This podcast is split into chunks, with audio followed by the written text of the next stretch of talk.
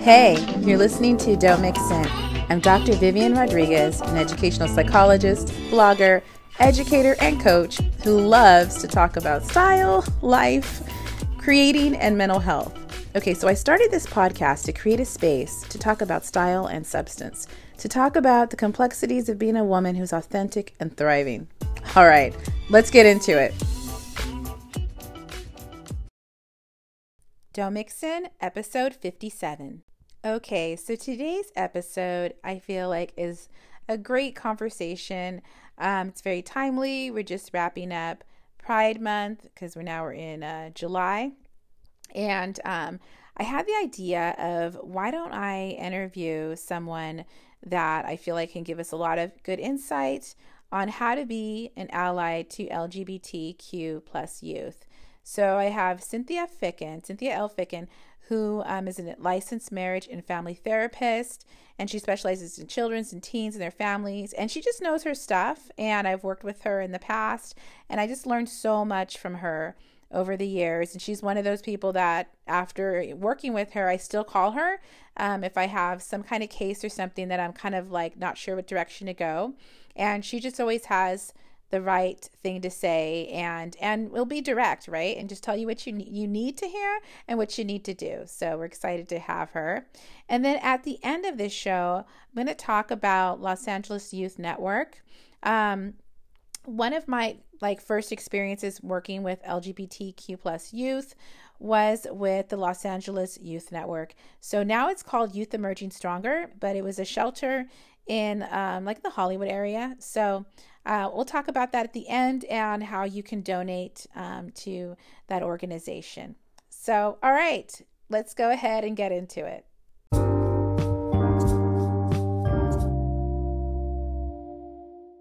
All right, so today we have a special guest. Uh, I've been trying to bring more guests that will, you know, give you more insight into different topics.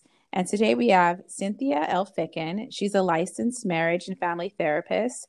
She specializes in teens and children and their families. And we're going to go ahead and just get into, you know, how do you support um, LGBTQ plus youth? And she's great, has great insight and experience, and has taught me a lot. So I thought she'd be somebody we should have a conversation with. So, so Cindy, so why don't we go ahead and start? Um, briefly talk about your background and training.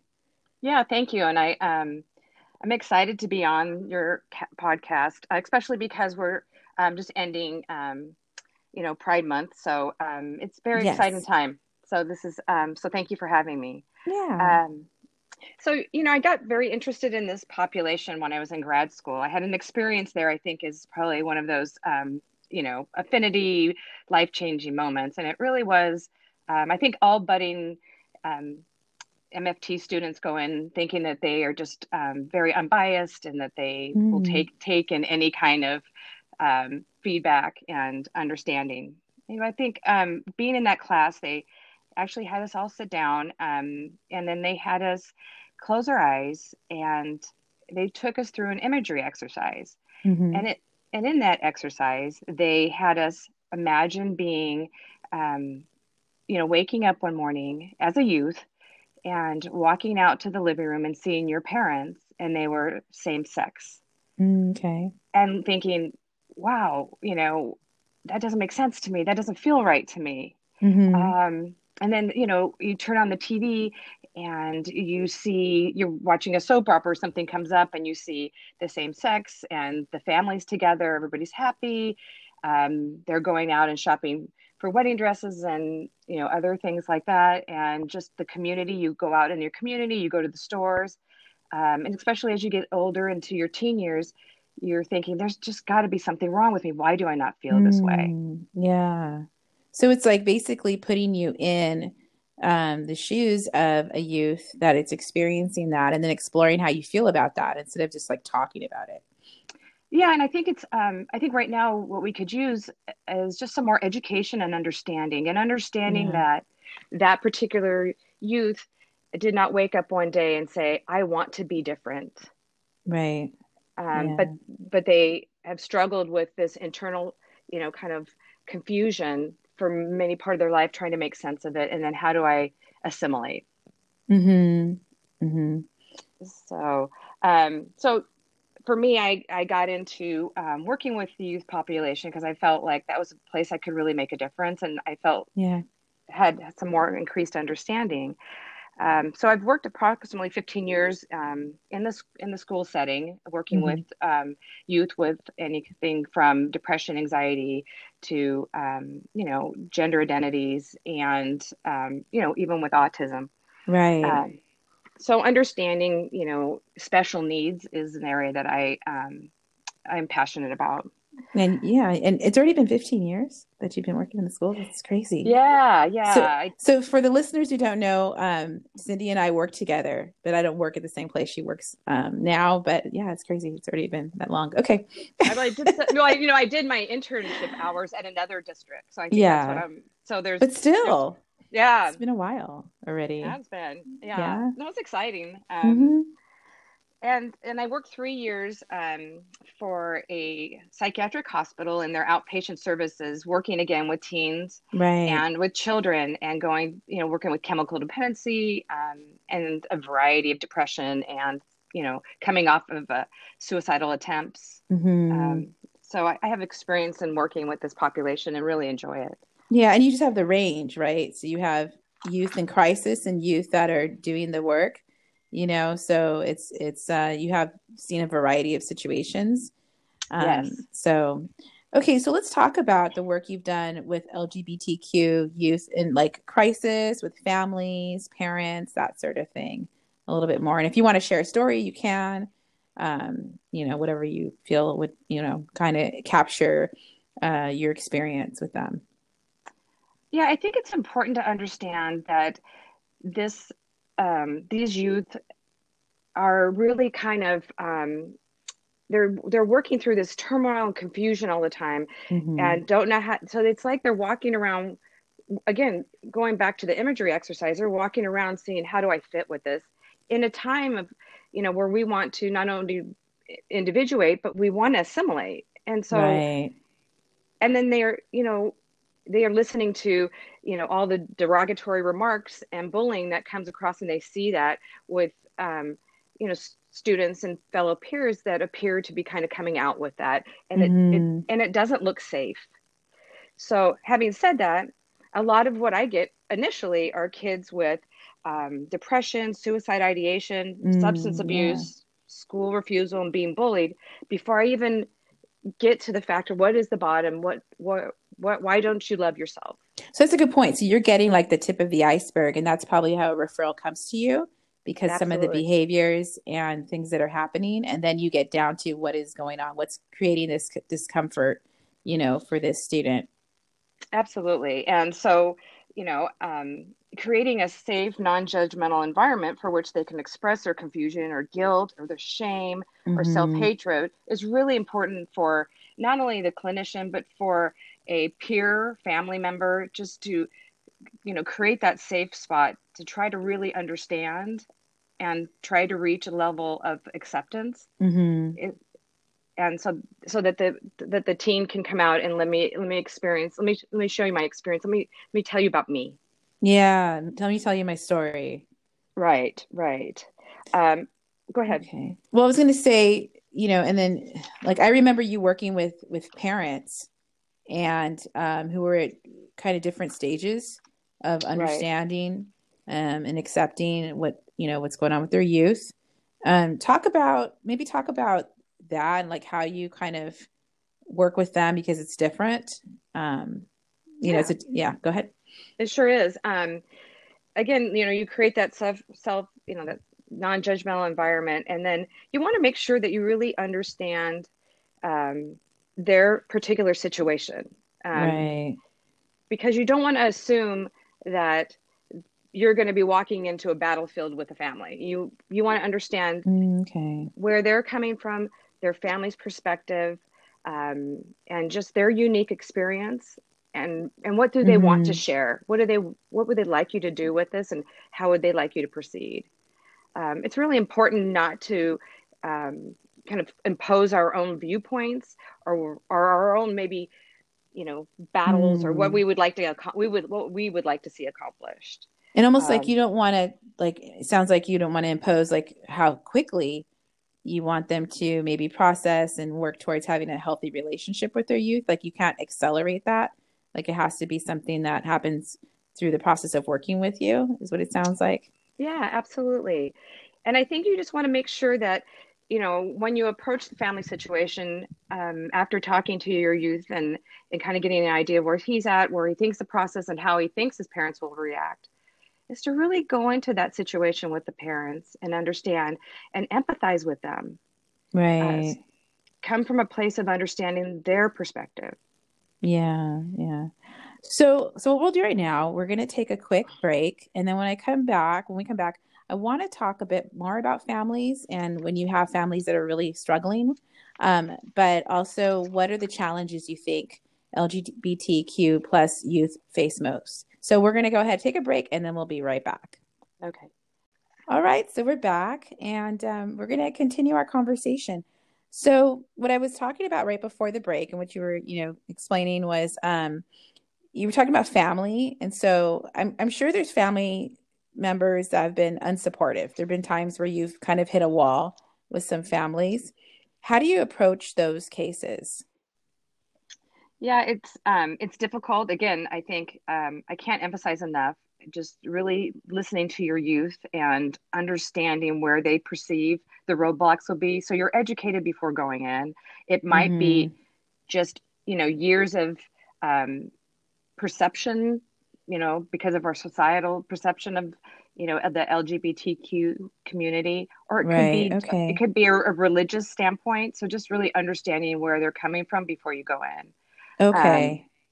Um, so I think so that's important. You, and do you? Sorry, like cut you off. Go but, ahead. Uh, no. do, I'm trying to remember, like being in meetings with you. Would you um sometimes maybe with families be like, okay, can you live with this? Like, how about we try like this is where we can be meet the student at do you do you do that with with parents sometimes like how about we just start with this um, as a way to kind of build a bridge with them yeah no i think that's important too you know just helping them get to some you know steps of acceptance mm-hmm. um, you know so we're not going to just go you know t- drop them off on a date with their their say some same sex couple but just um, can we just can we start dialogue um, yeah. Can yeah. we can we hear from the student? You know, can we under, try to understand that they're not coming from a place of wanting to be oppositional?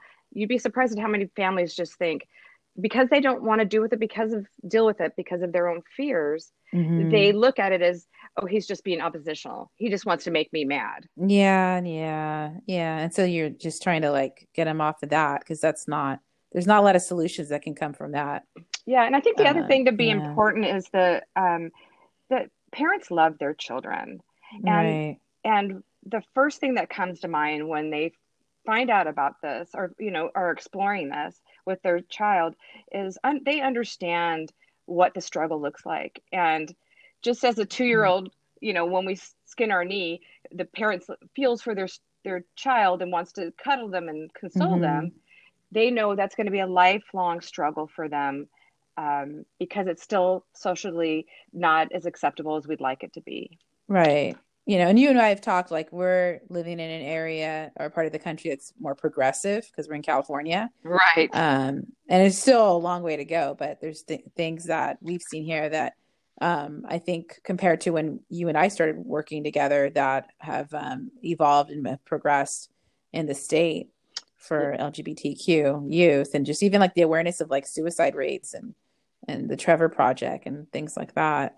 Yes, uh, yes. I mean, there's been, um, you know, in the schools now they have the gender, you know, a gender neutral bathroom, or you can, with whatever gender you identify with, you can go to that restroom if they don't right. have a gender neutral bathroom, and same with locker rooms. Yeah, so, yeah. So that's been a big step for us. Yeah. So let's talk about, you know, um, so you've been working with youth, right, that are LGBTQ plus. What would you say, kind of like the the biggest challenges they face, or the challenges they face most? You know, I think they're um, just again not enough education, not enough self acceptance of their mm-hmm. own. You know, how they fit in, who am I? Will I be loved? Um, also, just the harassment and bullying is still very prevalent. Yeah, um, unfortunately, right? You would think yes. that it'd be, I feel like I see my daughter or high school students and they're more inclusive, but there's still some things that happen where you're like, oh, really? Okay. Yeah, yeah.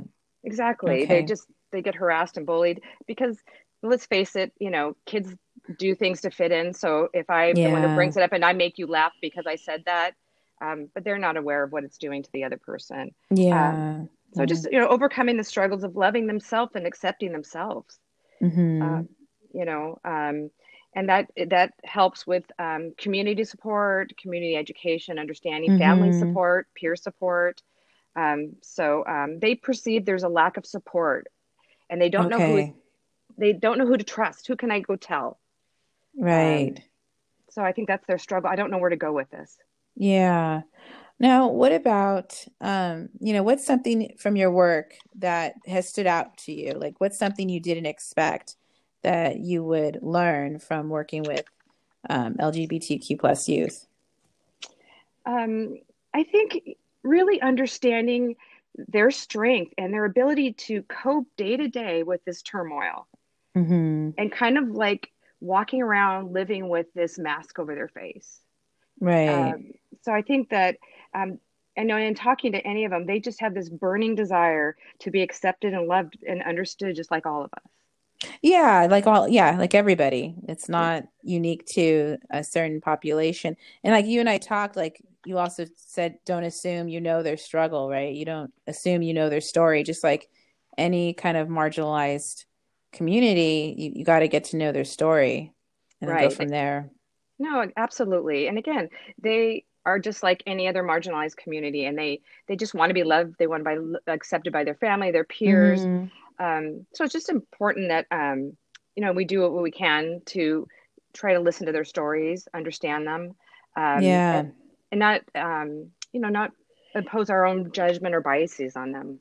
Right, right. Now, um, one of my last questions would be: What's one thing you think that uh, a youth that's LGBTQ plus would want someone else to know? Like, what would be something that would be helpful in terms of being like a positive ally? Um, I think it just, I really think when I've worked with this population, I could see them saying um, that they want you to know that they're not making this choice to be different or mm, oppositional. Okay. Or I just I'm just doing this because I want to I want attention today. Right. Um, yeah because nobody would choose this. Mm-hmm. It's just mm-hmm. it's just too difficult. Um, and they want to know and again like I said before, they really want to be loved and understood and accepted by you. Mhm. Yeah. Just so, like any of us. Yeah, so it'd be just just listening, right? Might be helpful um, for being an ally or you know, um and just maybe like not assuming is what it sounds like too yeah not assuming there's that you understand what they're going through um, right. and not assuming that you um, understand how it's impacted them also under, under um, you know looking at your youth if you feel that they're, they're depressed or they're anxious um, don't assume that you know what that's about there's so mm. many things there's so many right. things it could be about right. you know it could be about yes. anything yes there's, there's layers of things um, yeah but please go get them help right yeah they need they need to create that safe space so that they can love and accept themselves mm-hmm. um, and then again you know there's so many um, organizations and um, groups within the community being active in it you know educating people if right. you can get a platform to do that or um, encouraging youth to become part of a support group is always good because mm-hmm. then they again it's just working towards loving accepting of yourself Right. And I wanted to, what I'll do on the show notes, I was going to put a link for the Los Angeles Youth Network. It's a shelter I worked at like over 20 years ago. That was in Hollywood over by Sunset. And a lot of the youth we serve were LGBTQ uh, plus youth that had run away. And just um, so they're now called Youth Emergency or Youth Emerging Stronger. But I'll put the link there so people can donate to that. But I think, yeah, just find different places to donate to support. And then if you have a youth in your life that's LGBTQ um, plus, just being a you know holding space for them, and and again, like if you said, just kind of listening to to find out their story. Exactly, and and then just try to you know get them, encourage them that to get some help so that they can really mm. kind of explore mm. this. Um, I think that so many times we take this on and it might be bigger than than some of us. So it's you know right, okay. getting, getting them connected to the right support groups and the right people to kind of help them um, get to that place of self love. Yeah, sounds good. Okay. Yeah. Well, thank you so much for your time and having this conversation. I know that this will definitely be something that um, others will benefit from hearing. Um, thank yeah, you. yeah. Thank you yeah, for your time. I enjoyed it. Thank, yeah, thank you for having me. All right.